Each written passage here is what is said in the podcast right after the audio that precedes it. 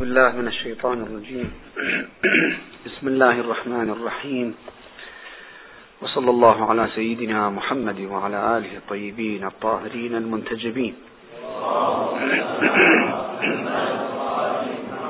واللعن الدائم على أعدائهم أجمعين إلى قيام يوم الدين.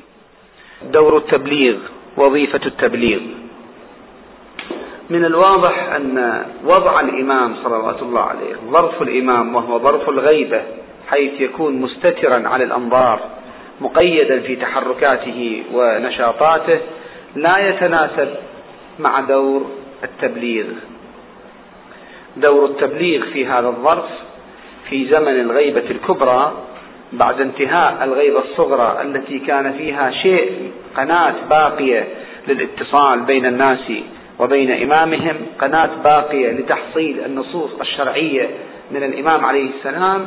بعد انتهاء تلك الفترة تبدأ فترة الغيبة الكبرى التي ينسد فيها باب النص الشرعي. كما تعلمون عندنا مستمر إلى ما بعد رسول الله صلى الله عليه وآله حتى زمن الغيبة الصغرى، وهذا ما أشرنا إليه سابقا، أن زمن النص مستمر عندنا إلى هذه الفترة، مع أنه انقطع عند غيرنا بوفاة رسول الله صلى الله عليه وآله وسلم. أما في زمن الغيبة الكبرى، بعد أن توفي النائب الرابع رضوان الله عليه السمري علي بن محمد، بدأت الغيبة الكبرى، بمعنى انقطاع عصر النص، انتهاء عصر النص، لا نص بعد ذلك. وكل ما هنالك من توجيهات مرتبط بالفقهاء، والفقهاء بلا شك سيتعاطون في فتاويهم وفي علاجهم للمشاكل مع تراث ضخم كبير من الأحاديث والروايات التي غطت كل مجالات الاحتياجات الإنسانية، كما ذكرنا بالأمس، أشرنا بالأمس إلى هذا التراث العظيم الذي تركه الإمامان الصادقان عليهما السلام ومن بعدهما من الأئمة عليهم السلام، وتلقفته أيدي علماء الشيعة تصنيفا وتنقيحا وتبويبا، جمعوه في مجاميع ضخمة حفظا له. من تلك المجاميع المهمة ذكرنا كتاب الكافي. إذن في هذه الفترة، فترة الغيبة الكبرى، انقطع فيها النص، وانقطع فيها التبليغ الشخصي من الإمام عليه السلام، فلا نص شرعية بعد ذلك، إنما هو هذا الموجود، التراث الموجود، على الفقهاء أن يتعاطوا معه ويتعاملوا معه ويسخروه بخدمة الناس، يستنبطوا أحكام الله عز وجل منه حتى تكون في متناول أيدي الناس. هذا هو الموقف من هذا الدور. إذن هو دور معطل، التبليغ بالنسبة إلى الإمام في دور الغيبة معطل، بالنسبة إلى شخصه طبعا. أما بالنسبة إلى من سواه، هذا لا يصير منشأ لتوهم أن التبليغ ما دام قد عطل في حق الإمام عليه السلام، وهو رئيس الدين ورئيس الملة والمسؤول عن الشريعة، فأولى أن يكون معطلا بالنسبة إلى من دونه من الناس في العلم وفي الالتزام، في الالتزامات الشرعية. هذا في الواقع كلام غير صحيح، لأن التبليغ إذ رفع عن الإمام عليه السلام لأن متطلباته مرفوعة. الإمام عليه السلام في ظرف وفي حال لا يتوقع منه شيء من هذا القبيل أبدا. أما غير الإمام الذي يكون طلقا في هذه الحياة، لا حاجب بينه وبين الحياة، يعيش كبقية الناس، يتحمل كل منا مسؤولية تبليغ الحق والأحكام بقدر ما تحمل من العلم، بقدر ما تيسرت له الظروف. فالعلماء في الرتبة الأولى يتحملون مسؤولية إبلاغ الأحكام التي هم مسؤولون عن الإفتاء فيها، وهكذا طبقات العلماء طبقة بعد أخرى، حتى نصل إلى المبلغين، حتى نصل إلى المثقفين من الناس. كل من الناس مسؤول، تتوزع هذه المسؤولية على الناس برتب علمهم حسب علمهم وقدراتهم. إذن الأمر يتعلق فقط به صلوات الله عليه، هو فقط ينتهي من النص، هو فقط ينتهي عن التبليغ، هو فقط يوقف هذه العملية ويكتفي بالتراث ويحيل إلى التراث الموجود. أحالنا وأحال الفقهاء إلى التراث الموجود الذي ورثناه عن أئمة الهدى السابقين عليهم السلام. هذا الأمر ينبغي أن نستفيد منه شيئا. العصر الذي ينتهي فيه النص عصر توصد فيه أبواب النيابة الخاصة، ولذلك الإمام عليه السلام في بعض توقيعاته يقول: ومن ادعى الرؤية، من يأتيكم بعد يدعى الرؤية فكذبوه.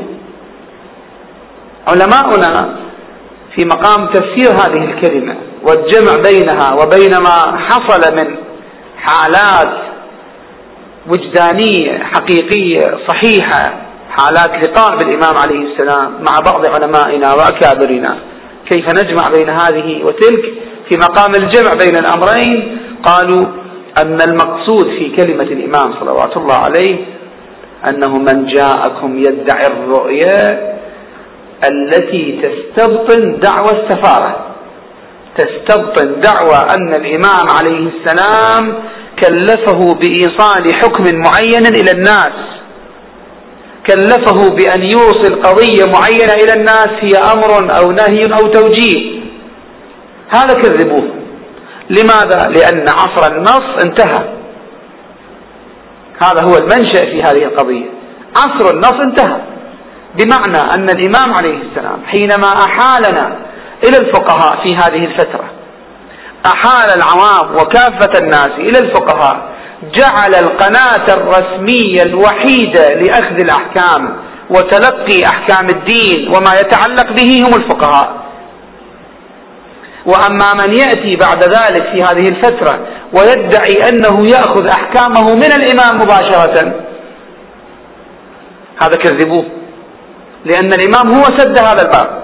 هو الإمام يقول انتهى عصر النص، لأن ما يخرج به الإمام هو النص. واضح النص، واضح معناه بالنسبة للإخوة جميعا، النص هو الكلام المعصوم الذي يكون في مقام بيان الأحكام الشرعية وعقائد الإسلام، هذا نص نسميه. أما غير ذلك مما يروى عن غير الإمام المعصوم فما نسميه نص.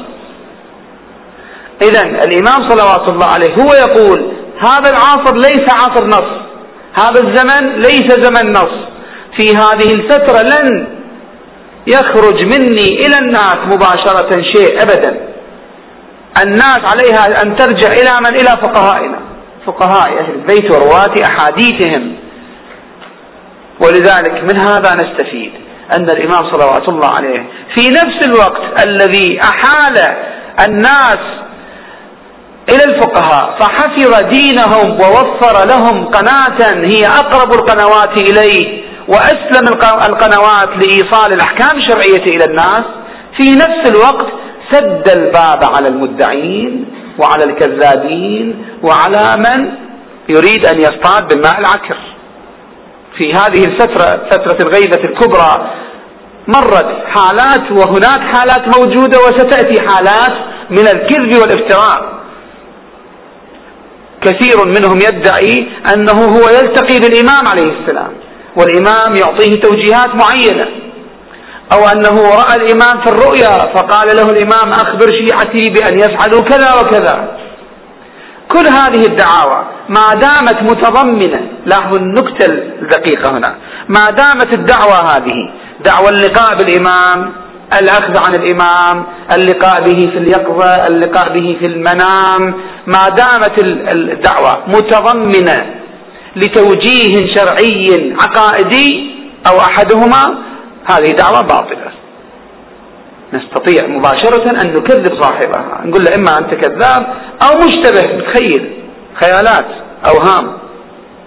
لماذا؟ لهذا الأصل الموجود أن عصر النص انتهى. الإمام عليه السلام لو كان عنده أي شيء، أي توجيه يريد أن يرشد الناس إليه، ما يختار هكذا أحد الناس حتى يجيب الطيف يقول له. إذا عنده شيء الفقهاء موجودين، هو أحال الناس إلى الفقهاء، جعل القناة الوحيدة لدين الناس لفتاوى الناس لتوجيه الناس هم الفقهاء فقط في زمن الغيبة، ولذلك علينا الرجوع للفقهاء فقط وأخذ الأحكام منهم، أما غير ذلك لا يمكن أن يكون قناة للحكم الشرعي مهما كان ومهما بلغ في التقوى والديانة والالتزام. هذه مسألة مهمة للغاية في توضيح الحال للناس وتوضيح الصورة للناس في حال المدعين وحال من يحاول أن ينسب نفسه بشكل من الأشكال إلى الإمام المهدي صلوات الله عليه، أني أدرس عده، أنه إجاني، أنه قال لي كذا، وجهني أو أرسل لي رسالة وقال لي افعل كذا. كل هذه الدعاوى ينبغي أن توضع على الميزان. ما هو الميزان؟ إن كانت هذه الدعاوى متضمنة لتوجيهات شرعية أو عقائدية فهي دعاوى باطلة، لأن هذا ليس هو القناة الصحيحة، هذا الطريق مو هو الطريق الصحيح، هو الطريق الذي عينه الإمام نفسه. الإمام عين طريق معين نعرفه كلنا وأكو قامت عليه الأدلة والبراهين، وهو طريق الفقهاء فقط، طريق حصري لأخذ الدين، طريق حصري. وأما حينما يكون الإنسان في صدد بيان قضية عادية لا تتضمن حكما أو توجيها، لا يقول أنا رأيت الإمام في منامي وكان الإمام يدعو للأمة، ما بيها شيء، أو يدعو لي أو يدعو لفلان، مو فد قضية، يعني ما بيها حكم شرعي، ما بيها دعوة حكم شرعي أو دعوة قضية عقائدية، دعوة توجيه للناس معين، هذا ما بمانع. قد يحصل مع ملاحظة مهمة بين قوسين، أنه عادة من يوفق توفيقا حقيقيا لمثل هذه الأمور عادة يكون مأمورا أو هو ملتفت إلى لزوم كتمها وعدم التجاهر بها، إلا على نحو الصدفة تعرف، على نحو الاتفاق، كما عرف حال بعض الحالات، حالات علمائنا الأكابر الذين التقوا به صلوات الله عليه. فهي مسألة لا ينبغي أن تتخذ وسيلة للتبجح أو وسيلة أو دالة للإنسان على الآخرين، أن أنا شايف الإمام وأنه أنا صاحب دال عليكم أنه ينبغي أن تتبعوني وتسمعوا كلامي. واضح أن هذه الأمور إذا برزت على الإنسان تكشف عن ماذا؟ عن جانب غير واقعي في كلامه، عن قلة مصداقية في كلامه. يعني الإنسان ما يقدر يكذبه، لكن على الأقل يصير عندنا تشكيك أن هذا حقيقة رأى الإمام أو توهم، يجوز شايف شيء ثاني وبنى على الإمام عليه السلام. هذا فتح باب واسع، احنا نحاول ان نعقلنا، يعني نحاول ان نخليه تحت سيطرة العقل وتحت سيطرة الموازين والضوابط الشرعية. وإلا يا اخوة، اذا فتح هذا الباب كل من يشوف طيف ويجي يدعي انه انا شايف الامام الفلاني او الامام المهدي عليه السلام وقال لي كذا وكذا، والمرأة الفلانية تقول كذا والثالث يقول كذا، هرج ومرج يصير، هرج ومرج في ساحة الايمان، مو في ساحة عادية، في ساحة العقيدة، في ساحة الارتباط الروحي بالإمام عليه السلام. هذه قضية مع الأسف أفسدها البعض. يعني احنا دائما نحاول أن نشد الناس بالإمام صلوات الله عليه، نرتبط به من حيث الدعاء، من حيث التوسل، دائما يكون هاجسنا في الليل والنهار هو الإمام، ماذا يفعل الآن، ماذا يأكل، كيف ينام، كيف يدعو ربه، كيف يتعامل مع هموم الأمة وهموم شيعته وطائفته. دائما نحاول نشد الناس إلى وجود الإمام عليه السلام. بماذا؟ مو بخرافات ولا بدعاوى ولا بأطياف، إنما بماذا؟ بأدلة واضحة وروايات، نحاول أن إذا الإنسان تمسك بها يصل حقيقة إلى الإيمان بالإمام. وما نفتح الباب لمثل هذه الأمور على مصراعيها. لماذا؟ قضية أنه شفت وتوهمت وشفت طيف ورؤيا، ليش ما نفتح الباب لمثل هذه الأمور؟ ليش هذه القضايا ممكن أن تجرنا إلى المحاذير الكبيرة في العقيدة بالإمام نفسه؟ لأنها غير علمية، غير منضبطة، أو غير منضبط. أنت اليوم تشوف رؤيا بهذا الشكل، إذا بناء استند إلها وأسويها دليل، باكر واحد ثاني يجي يقول لي أنا هم شفت رؤيا، تعال هم اتخذها دليل، وتصير القضية حرب حرب أطياف، أنا شفت الطيف وأنت شفت الطيف، وهكذا كل منا يحاول أن يثبت دعوة بطيش وبرؤيا، وهي قضية لا يمكن ضبطها. ورحم الله من ذكر هذه القصة عن المحقق الحلي رحمة الله عليه، قضية معروفة أنا لا أذكر أين قرأتها قبل 20 سنة لعله أكثر، وهي مشهورة على كل حال. تعرض في بعض ما يبحث في الفقه إلى مسألة عويصة فبقي يبحث فيها وانغلق باب العلم فيها عليه، ما يدري شنو المخرج منه. فرأى في الرؤيا إمامنا صلوات الله عليه يقول له الوجه فيها هو هذا، فيجلس المحقق فرحا سعيدا أنه اكتشف وجه المسألة، لكن كل ما يبحث في الأدلة ماكو شيء يساعد على هذا الوجه، فلم يفتي بذلك ولم يجزم بذلك، وبقي يبحث وبقي قلقا باحثا متفحصا. الليلة التالية كما تقول القصة، صحت أو لم تصح المهم بها دلالة جميلة، في الليلة الثانية أيضا يرى الإمام عليه السلام يقول له قلت لك وأرشدتك ماذا تنتظر، فيجلس وأيضا يتحير يقول أنا المكلف بي أن أجد الدليل مما بين يدي من تراث، مو مما يأتيني من طيف أو رؤيا. أنا باشا إذا أفتيت واحد يجي فقيه قال لي شنو مستند هذه الفتوى، أقول له شفت الإمام بالطيف؟ فهو هم راح يقول لي أنا هم شفت الإمام بالطيف ولا قال لي هيك، المحتمل أو ما محتمل، ينفتح الباب لقضية يلزم منها الفساد الكبير. فلم يفتي. الليلة الثالثة رأى الإمام عليه السلام قال له أنا أقول لك شيء ليش ما تفتي؟ قال مولاي تعال لي مثلا باليقظة أخبرني بشيء من هذا القبيل، أو دلني على رواية مثلا رواية أستند إلها حتى أقدر أفتي، هكذا علمتمونا. فيقال أنه الإمام ابتسم وكأنه كان يمتحنه، قال له أنت المحقق حقا، هذا هو فقيهنا احنا، فقيه أهل البيت، الفقيه الذي لا يخطو خطوة إلا بدليل علمي ثابت يستطيع به أن يبرز أمام الناس، مو دليل ضمه يستحي منه، لا دليل يظهر به يصحر به أمام الناس، هذا دليلنا نحن أبناء الدليل أينما ما لنا مين، هذا احنا منطقنا. نرجع موضوع انتهاء عصر النص، قضية فيها جنبتان، الجنبة الأولى حصر الجهة المخولة ببيان الأحكام الشرعية وهي الفقهاء، وبالنتيجة هذا يحل مشاكل الناس، فيه حل، هذا قضية إثباتية إيجابية أنه فيها حل لمشاكل الناس، الناس إلمن تلجأ إلى الفقهاء في أحكامها وتفاصيل دينها. الجانب الثاني في انهاء عصر النص وانتهاء عصر النص إغلاق الباب أمام المتقولين والمنتسبين باطلا إلى الإمام عليه السلام، كل من يريد يفتح باب لنفسه ويدعي البابية ويدعي النسبة إلى الإمام والنيابة الخاصة، ويقول الإمام قال لي كذا افعلوا كذا بناء على ما قال لي الإمام، الإمام يريد منكم كذا وكذا، هذا باب مغلق موصد.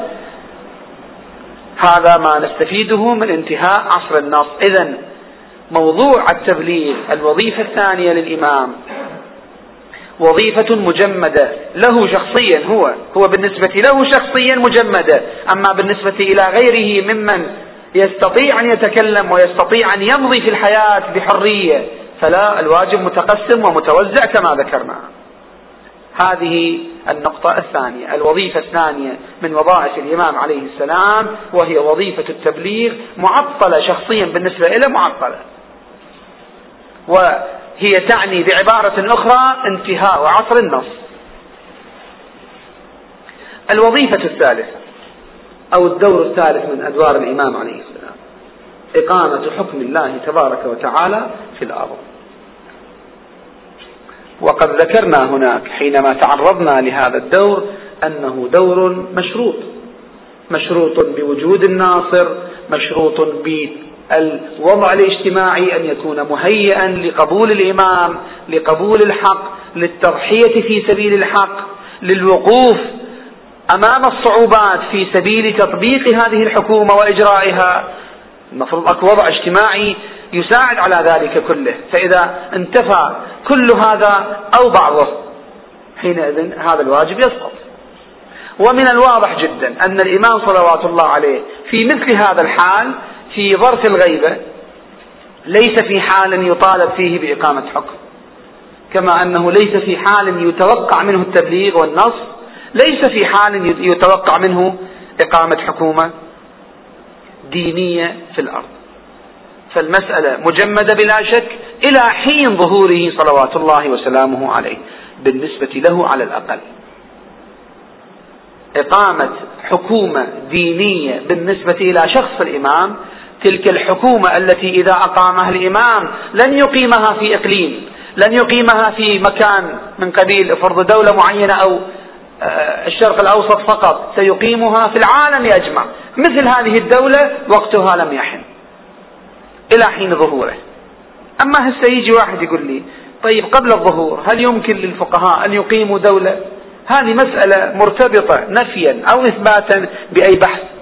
ببحث ولاية الفقيه، المسألة الفقهية المعروفة التي يتعرض لها الفقهاء رضوان الله عليهم وحفظهم الله الموجودين منهم، حفظ الله الموجودين ورحم الماضين، يتعرضون لها بشكل مفصل في كتب الآن فصلت أكثر بعد التجربة الأخيرة التي قامت على أساسها جمهورية إسلامية. هذه البحوث نشطت أكثر، أصبحت أكثر سعة وأكثر تفصيلا. فإذا موضوع إقامة حكومة إسلامية على يد فقيه غير موضوع أن تقوم حكومة إسلامية عالمية على يد الإمام نفسه. تلك المسألة، مسألة أن الإمام صلوات الله عليه يقيم حكومة، هذه قطعا الجميع يتفق على أنها مؤجلة إلى حين ظهوره صلوات الله عليه. وأما أنه فقيه يقيم حكومة في قرية، في دولة، في إقليم معين، في حدود جغرافية معينة، هذه المسألة فقهية ترتبط نفيا وإثباتا ببحث ولاية الفقيه. هناك من يقول بثبوت ولاية الفقيه العامة التي تسمح للفقيه بإقامة حكومة من هذا القبيل، وهناك من يضيق تلك الولاية ويقول بعدم وجود دليل عندنا في الأدلة يسمح للفقيه بذلك. وعلى كل حال الكلام والمعركة الفقهية قائمة بين الطرفين في محلها، من أراد أن يراجع يراجع هناك. الدور الرابع إذن والخامس هما الدوران اللذان بقيا عندنا في الحديث.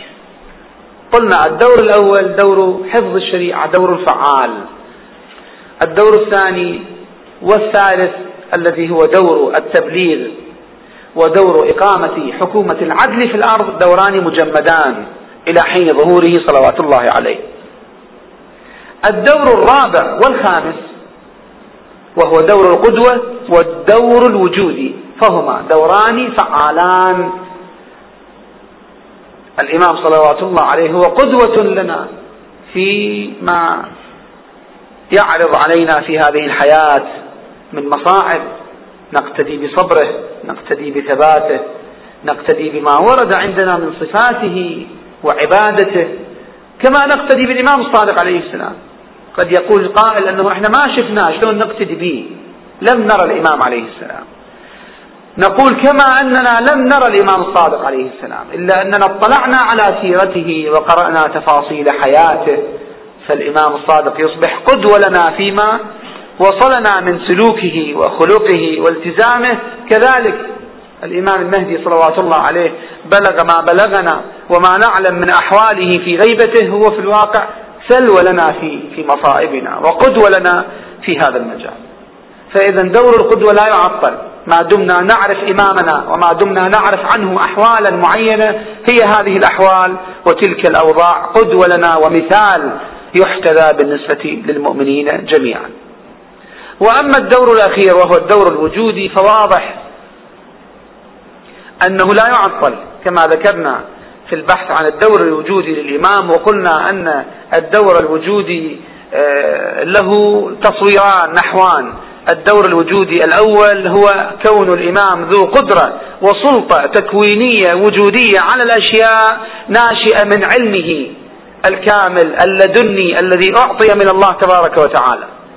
هذا واحد، هذا موجود، هذا لا ينتفي بالغيبة، لا يزيد ولا ينقص، هذا هو كما هو. الإمام كان ظاهرا أم كان غائبا هذا ثابت له على كل حال. النحو الثاني من الدور الوجودي الذي قلناه هو كون الإمام العلة الغائية لهذا الوجود، بمعنى أنه لولاه لما كانت هناك غاية ولما بقي هناك غرض من خلق الدنيا وما فيها، فوجوده صلوات الله عليه فقط وجود المجرد دون أن يفعل شيئا، مجرد وجوده هو سبب وعلة كافية لبقاء الكون وسلامة الأشياء. هذان الدوران اللذان يجمع بينهما عنوان الدور الوجودي دور موجود مستمر احنا نعيش حقيقة ببركة الإمام عليه السلام.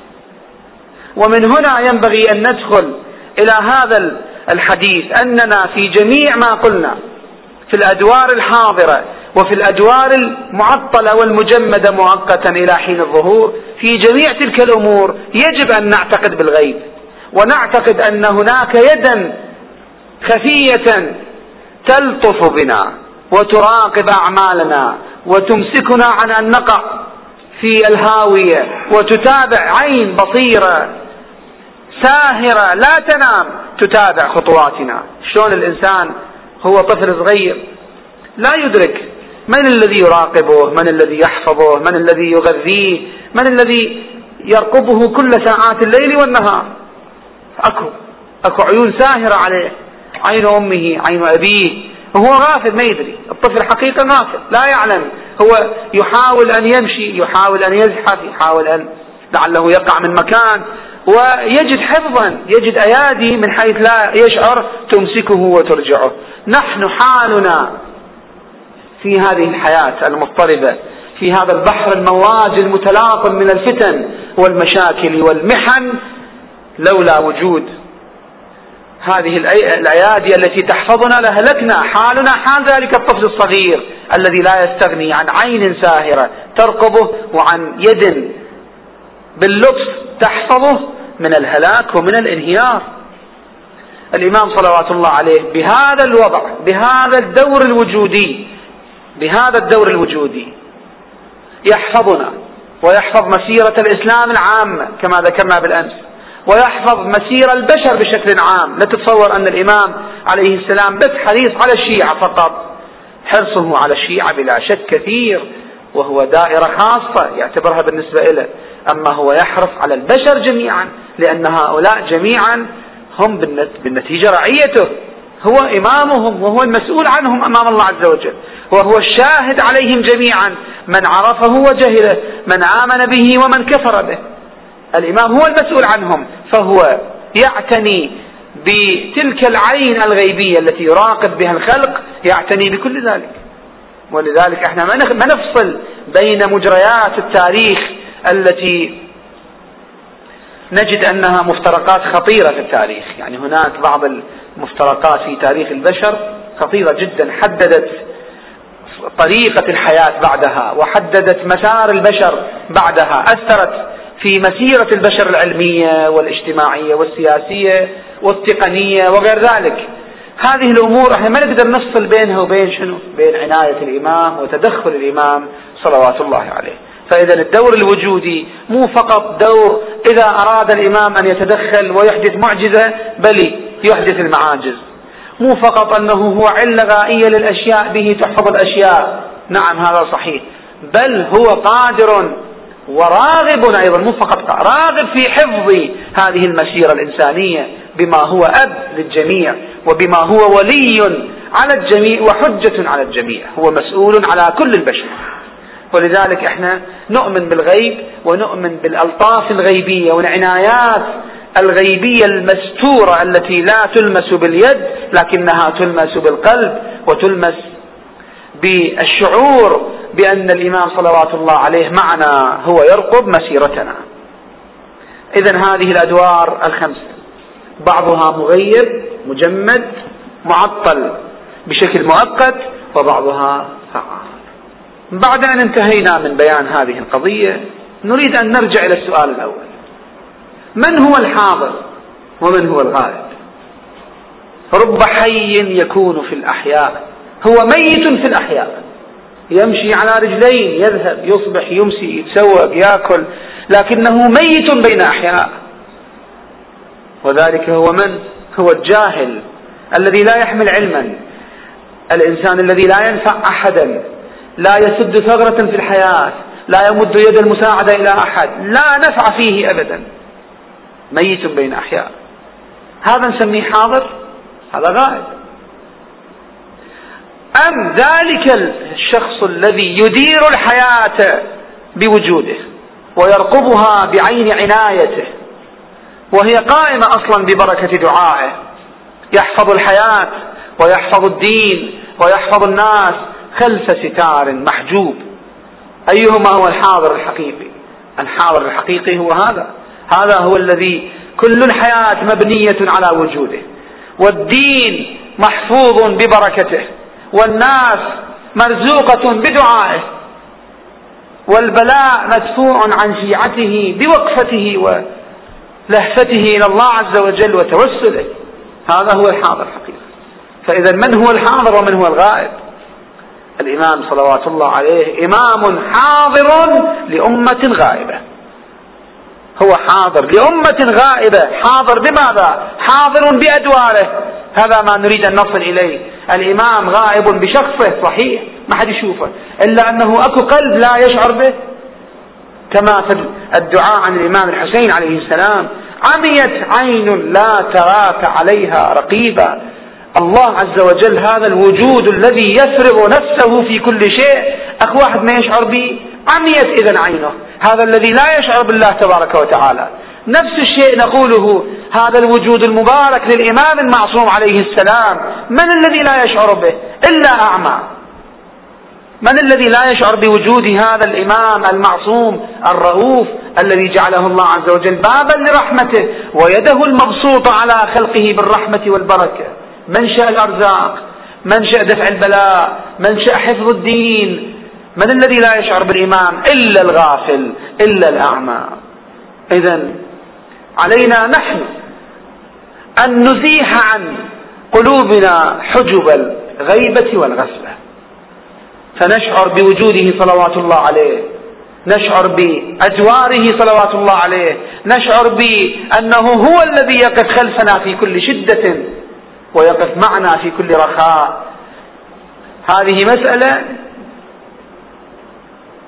منها ندخل إلى مسألة سلوكية، مسألة أخلاقية، مسألة وجدانية، علاقتنا بالإمام عليه السلام. إذا عرفنا واطلعنا على هذه الأدوار وأنه صلوات الله عليه هو الحافظ للدين والدنيا، هو الحافظ للوجود المادي والحافظ للوجود المعنوي لنا، إذن علاقتنا به ينبغي أن تكون علاقة أخرى غير هذه العلاقة العابرة. كل جمعة ندعو له مرة أو ننسى، كل مرة، كل أفر، كل فترة من الأيام نذكره مرة أو ننسى ذلك نهائيا. علينا أن نستشعر وجوده كما يستشعر الإنسان وجود المنعم عليه ليل نهار، هو ولي النعمة، ببركته نرزق، ببركته يدفع عنا البلاء، ببركته ثبتنا على ديننا وبقينا على ديننا.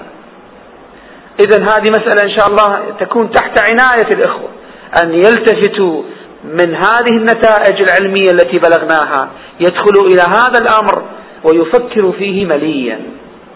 ثم نأتي ونسأل سؤال آخر: الحضور والغياب مسألة نسبية،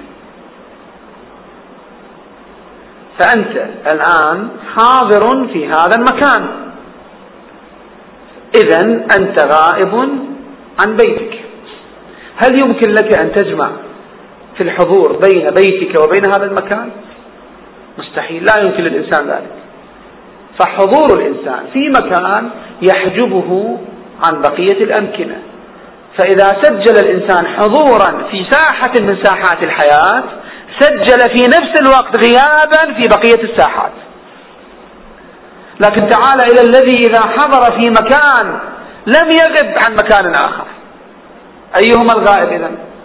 الإمام صلوات الله عليه إذا حضر في مكان، حضوره في أي مكان لا يسجل معه غيابا في أي مكان آخر، هو حاضر بحسب رواياتنا وبحسب ما أعطى الله عز وجل الإمام من قابلية روحية تشمل الكون وتشمل العالم وتشرف على كل هذا العالم. الإمام حاضر، وحضوره في مكان لا يعني غيابه عن الأماكن الأخرى، هو حاضر في جميع الأمكنة. إذا أراد أن يحضر هنا وهناك وهناك وفي أماكن عديدة يستطيع ذلك، يحضرها بعقله ووعيه وشعوره ويدركها تماما كما تدرك الآن كلامي. إذا من هو الغائب ومن هو الحاضر؟ إذا أردنا أن ننسب الحضور والغياب إلى أحد، إحنا نصير شنو؟ نحن الغياب وهو الحاضر صلوات الله وسلامه عليه. هذه مسألة. المسألة الثانية، الحضور والغياب أيضا من جهة أخرى نسبي، نسبة إلى ماذا؟ نسبة إلى الحياة الدنيا، إلى عالم الظاهر، ونسبة إلى الحق والواقع. أدنى إحنا عالمان، هناك عالمان، عالم الظاهر وعالم الواقع. عالم الظاهر هذا الذي نعيشه، الذي إذا تركناه وخرجت أرواحنا عنه إلى البرزخ نلتفت إلى نشوفه بشكل آخر. فكشفنا عنك غطاءك فبصرك اليوم حديد. الله عز وجل حينما يخرج الروح من البدن يكشف عنها أغطية الدنيا وستور الحياة، فيرى الحياة الدنيا كما هي بواقعها، وإذا بالأشياء غير الأشياء. في الدنيا احنا الآن الغيبة نراها شنو؟ الذي يغتاب والعياذ بالله، الله يجير الجميع، الذي يغتاب يعتبرها فد أنس، ونسة، متعة، يذكر الناس أعراض الناس ويضحك الموجودين، هذا اللي هو يشعر به. أما واقع الغيبة لو كشف له لانكشف له أنه عاكف على لحم أخيه يأكله ميتا. مال اليتيم، الذي يأكل مال اليتيم بناءه ومحصل غنيمة، وإذا هو شنو؟ هو نار، إنما يأكلون في بطونهم نارا وسيصلون سعيرا. فدائما الحياة الدنيا تعطيك صورة، لكن الواقع شيء آخر. وهنيئا لمن استطاع أن يخترق ظواهر الحياة وزيف الحياة وزبرجها إلى ما لا يخترق إلى الحقائق. الإمام صلوات الله عليه بالنسبة إلى الحقائق حاضر دائما، بل هو الحق والحقيقة. نحن أمامنا شنو؟ أمامنا هو هذه الحياة، أين نحن عن الحقيقة؟ فحينئذ سيختلف مفهوم الحضور والغياب، راح يختلف. الحاضر هو من؟ الحاضر هو الحاضر بالنسبة إلى الحقيقة، والغائب هو الغائب عن الحقيقة. واضح؟ فإذا كان هذا هو الميزان، إذا أردنا أن نتكلم بهذا المقياس سيكون الحاضر الحق هو الإمام صلوات الله عليه فقط، الذي لا يرى غير الحق والحقيقة ولا يتعاطى إلا مع الحق والحقيقة، بل هو عين الحق والحقيقة. ومن سيكون الغائب حينئذ؟ الغائب نحن، بمقدار ما نقترب من الحقيقة أي من الإمام صلوات الله عليه نكون قد اقتربنا وحضرنا، وبمقدار ما نبتعد نحن غياب. هذا ميزان آخر يا إخوة، ينبغي أن نفهم ميزان الغيبة والحضور الواقعي. يعني حينما تكون أنت، بعض الناس حينما يقال له مكانك خالي، كان أكو مجموعة جايين من الأصدقاء وحضرنا وتكلمنا وتعشينا، كان مجلس أنس لطيف، فيتألم كثيرا. ليش؟ لأن يجد نفسه شنو؟ غائب، يجد نفسه غائبا عن ذلك. ليش؟ لأن هو حريص على مثل تلك الأمور، هو يحب هيك قعدة وهيك اجتماع، يحبها، متعلق قلبه بها. فإذا هو بالنسبة إلى ما يحب غائب. أما إذا كان قلبه أساسا هو ما متعلق بهذا، هو قلبه متعلق بما كان مشغولا فيه. أنا كنت أطالع درسي وأحضر درسي، فيجي يقول لي واحد مكانك خالي، هيك سوينا ورحنا للشاطئ وتغدينا وإلى آخره، أصلا ما أتأثر. أقول له بالعافية، هنيئا لكم. ليش ما أتأثر؟ إذا كان اهتمامي بدرسي وأنسي بدرسي أكبر من اهتمامي بأي قضية أخرى، ما أجد نفسي غائب هناك. مكاني مو خالي أبدا، هو مو مكاني أصلا، أعتبره مو مكاني. مكاني هو هذا، وأنا قد ملأت مكاني. مكاني هو الدرس، والتحصيل والقراءة، والحمد لله أنا مالئ مكاني، ما أجد نفسي غائب. واضح؟ إحنا الآن الحق الذي ننشده، الحق الذي نطلبه، الحق الذي نتمناه، هذا الحق في الواقع إحنا ينبغي أن نقيس أنفسنا، حضورنا وغيابنا عليه، مو على أمور أخرى. مو نقيس حضورنا وغيابنا على الدنيا ومباهج الدنيا، على المال، على العقارات، على الأراضي. مع الأسف ما لا حقت أشتري فلان قضية، مع الأسف فاتني أن أربح كما ربح الناس. ينبغي أن تتعلق القلوب بالحق، فيكون مقياس الحضور والغياب بالنسبة إلى الحق.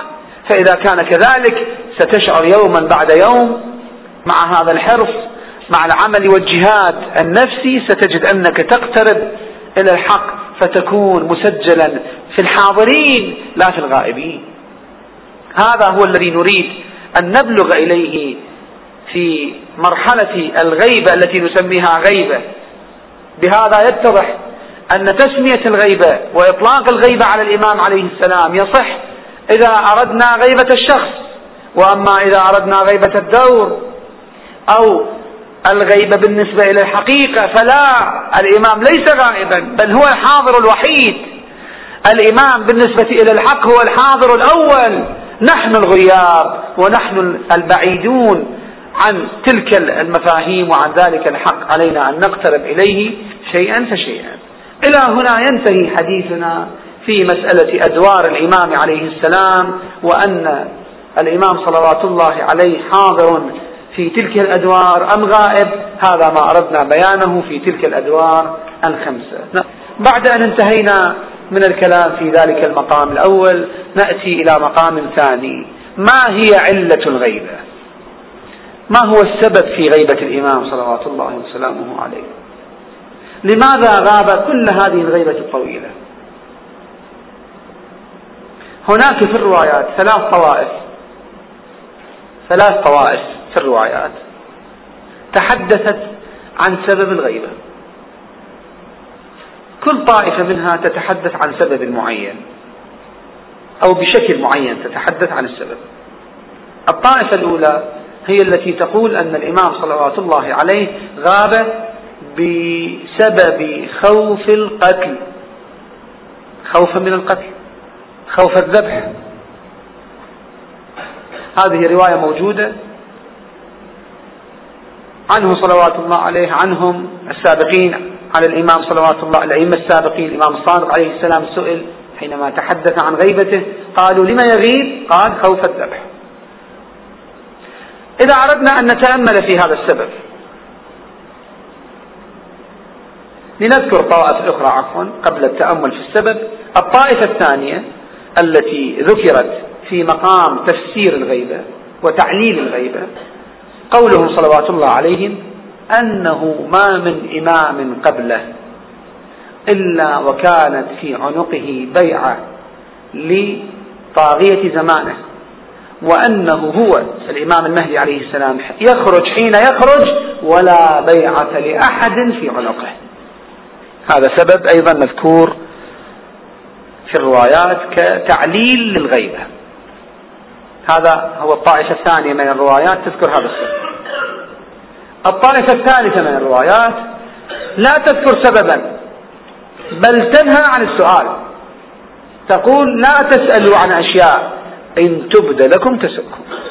فعدنا ثلاث طوائف: طائفة تفسر الغيبة بخوف القتل، طائفة تفسر الغيبة بأن الإمام يخرج حين يخرج ولا بيعة لأحد في عنقه، مع أن هذا كان موجودا في الأئمة السابقين. الطائفة الثالثة تنهى عن السؤال، أصل السؤال ما تجاوبه وتنهى عنه نهائيا. فلنستعرض الحديث في هذه الطوائف واحدة بعد أخرى. الطائفة الأولى التي تذكر هذا السبب، نريد أن نسأل في هذا المجال: إذا كان سبب القتل، إذا كان القتل والخوف من القتل سببا لبدء الغيبة، فهل يصلح هذا سببا لاستمرار الغيبة أكثر من 1000 سنة؟ الإمام صلوات الله عليه في بداية الأمر نعم كان مهددا بشخصه، مطلوبا هو بشخصه، ابن الحسن العسكري يجب أن يقتل، ولذلك وظفت الدولة العباسية في حينها كل أجهزتها الأمنية رجالا ونساء، حتى من النساء كان عندهم جواسيس يرسلون النساء إلى عائلة الإمام حتى يكتشفن من عائلة الإمام حامل، حتى ترصد وتسجن ويقتل جنينها. كان مستهدف هو بنفسه. فمن الطبيعي جدا أن يكون في أول ولادته إلى حين استلامه للإمامة في هذه الفترة في الأيام الأولى الشديدة أن يغير بلطف الله عز وجل ويحفظ من القتل. هذا مبرر جدا واضح ومقبول، مقبول عند الخاصة والعامة، مستوعب.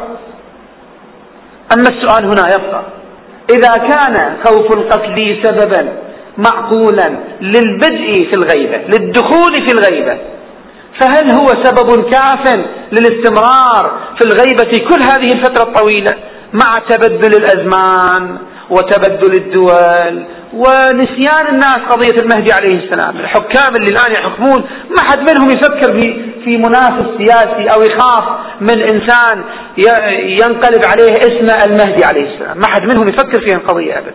بنو العباس انقرضوا، جاءت بعدهم دول ودول وخلفاء وحكام، القضية انتهت. فالخطر الشخصي الذي كان متوجها إلى شخصه صلوات الله عليه ارتفع، ما موجود.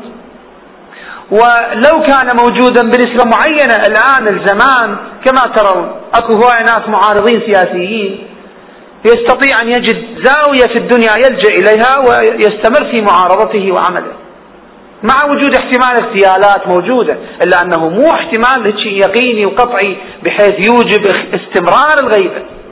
فيمكن واحد يجي يقول لي أنه فرضه يمكن الإمام عليه السلام يظهر ويعيش حياة عادية في مكان ما، في ملجأ أو في تحت ظل دولة تحميه، يلجأ إلى هالدول التي تعطي لجوء سياسي أو إنساني أو ديني، وإلى أن يصبح هناك ظهور هو يمارس مهامه الدينية ومرجعيته للشيعة ويحل مشاكلنا ويقوي قلوبنا، وبعدين لمن الله عز وجل يأذن له بالقيام يقوم ويملأ الأرض عدلا وقسطا كما ملئ ظلما وجورا. هذا السؤال، هل هذا سؤال معقول؟ هل له جواب؟ هل موجه هذا السؤال أم لا؟ نقول أن سبب الغيبة المذكور هذا صحيح كان سببا لبداية الغيبة، للدخول في الغيبة، وقد نوافق السائل أنه لا يصلح سببا للاستمرار. يمكن أن نقول ذلك، أنه هو خوف القتل بعد ارتفع، لا ماكو خوف قتل، إلا أن هذا لا يعني أن الإمام ينبغي أن يظهر ما دام سبب القتل وسبب نشوء الغيبة انتهى. لماذا؟ لأن الإمام حينما دخل في الغيبة خلص، بعد الاستتار تم. إذا أراد أن يظهر، ظهوره لا يمكن أن يتم إلا في إطار مشروعه الإلهي العام ونشر العدل في كل الأرض، مو يطلع بشكل جزئي ويعطل أجزاء أخرى ويأجل أمور. هو حينما يخرج بكل ما عنده. حينما يظهر ويخرج من الاستتار يخرج بالشريعة التامة، يخرج بحكم الله تبارك وتعالى وبالحركة السياسية والعسكرية الشاملة، يخرج بالحق الصراح الذي لا مجاملة فيه. بعد حينما يخرج ماكو مجال لتجزئة الأوضاع وتجزئة الخطوات، كل شيء حين ذات في ذلك الزمان مفتوح أمامه. فعليه ينبغي أن نفهم أن السبب المذكور وهو خوف القتل صحيح هو سبب لبداية الغيبة، قد لا يكون سببا كافيا لاستمرار الغيبة، لكن أكو أسباب أخرى. حينما حصلت الغيبة هناك حكمة في الظهور، يعني بعبارة أخرى ارتفاع خوف القتل لا يوجب الظهور، لأن الظهور له موازينه، والظهور له شنو؟ قيوده وله شروطه. واضح؟ إذن احنا نتقبل هذا التفسير الذي هو في الروايات موجود ونسلم بذلك، لكن مو كتفسير شنو كامل لكامل علة الغيبة. الأئمة صلوات الله عليهم كما نبهنا في بداية حديثنا أنهم كانوا يكلمون الناس على قدر عقولهم، الإمام صلوات الله عليه حينما يذكر هذا السبب مو أنه يذكر شيء غير واقعي، لا هو شيء واقعي لكن هو جرعة من الواقع، مو كله، جرعة نتحملها، جرعة يمكن لنا أن نفهمها. خوف القتل شيء واضح جدا وكان واقعي وموجود في بداية الأمر وهو سبب موجه للغيبة، لكن لما نجي الآن نسأل هل هو سبب موجه لاستمرار الغيبة نقول لا، قد لا يكون ذلك. لكن احنا أيضا يجب أن نفهم أن الظهور قضية أخرى، الظهور إلى شروطه، الظهور إلى قيوده، إلى ظروفه معينة. فإذا الإمام تكلم هنا بحسب استيعاب الناس في ذلك الوقت وفي تلك الأزمنة التي لا يمكن أن تستوعب كل السبب، بل نحن الآن أيضا إلى الآن في هذا الزمن مع النضج العقائدي والعلمي الذي بلغه الناس أيضا ما نقدر نستوعب كل السبب، لأننا سنجد في الطائفة الثالثة التي ذكرناها نهيا عن شنو؟ عن هذا السؤال. هذا يعني ماذا؟ أن ما ذكر من أسباب هو شنو؟ أجزاء علة، مو كل العلة، أجزاء للعلة. فخوف القتل جزء العلة كان، وهكذا الطائفة الثانية التي سنتحدث فيها هذا أيضا جزء علة. هذا إن شاء الله واضح الكلام. إذن هذا هو السبب الأول الذي ذكر على لسان أئمة الأطهار في تفسير الغيبة. السبب الثاني والثالث أو الطائفة الثالثة من الروايات يأتي الكلام فيها إن شاء الله. والحمد لله رب العالمين، وصلى الله على محمد وآله الطيبين الطاهرين.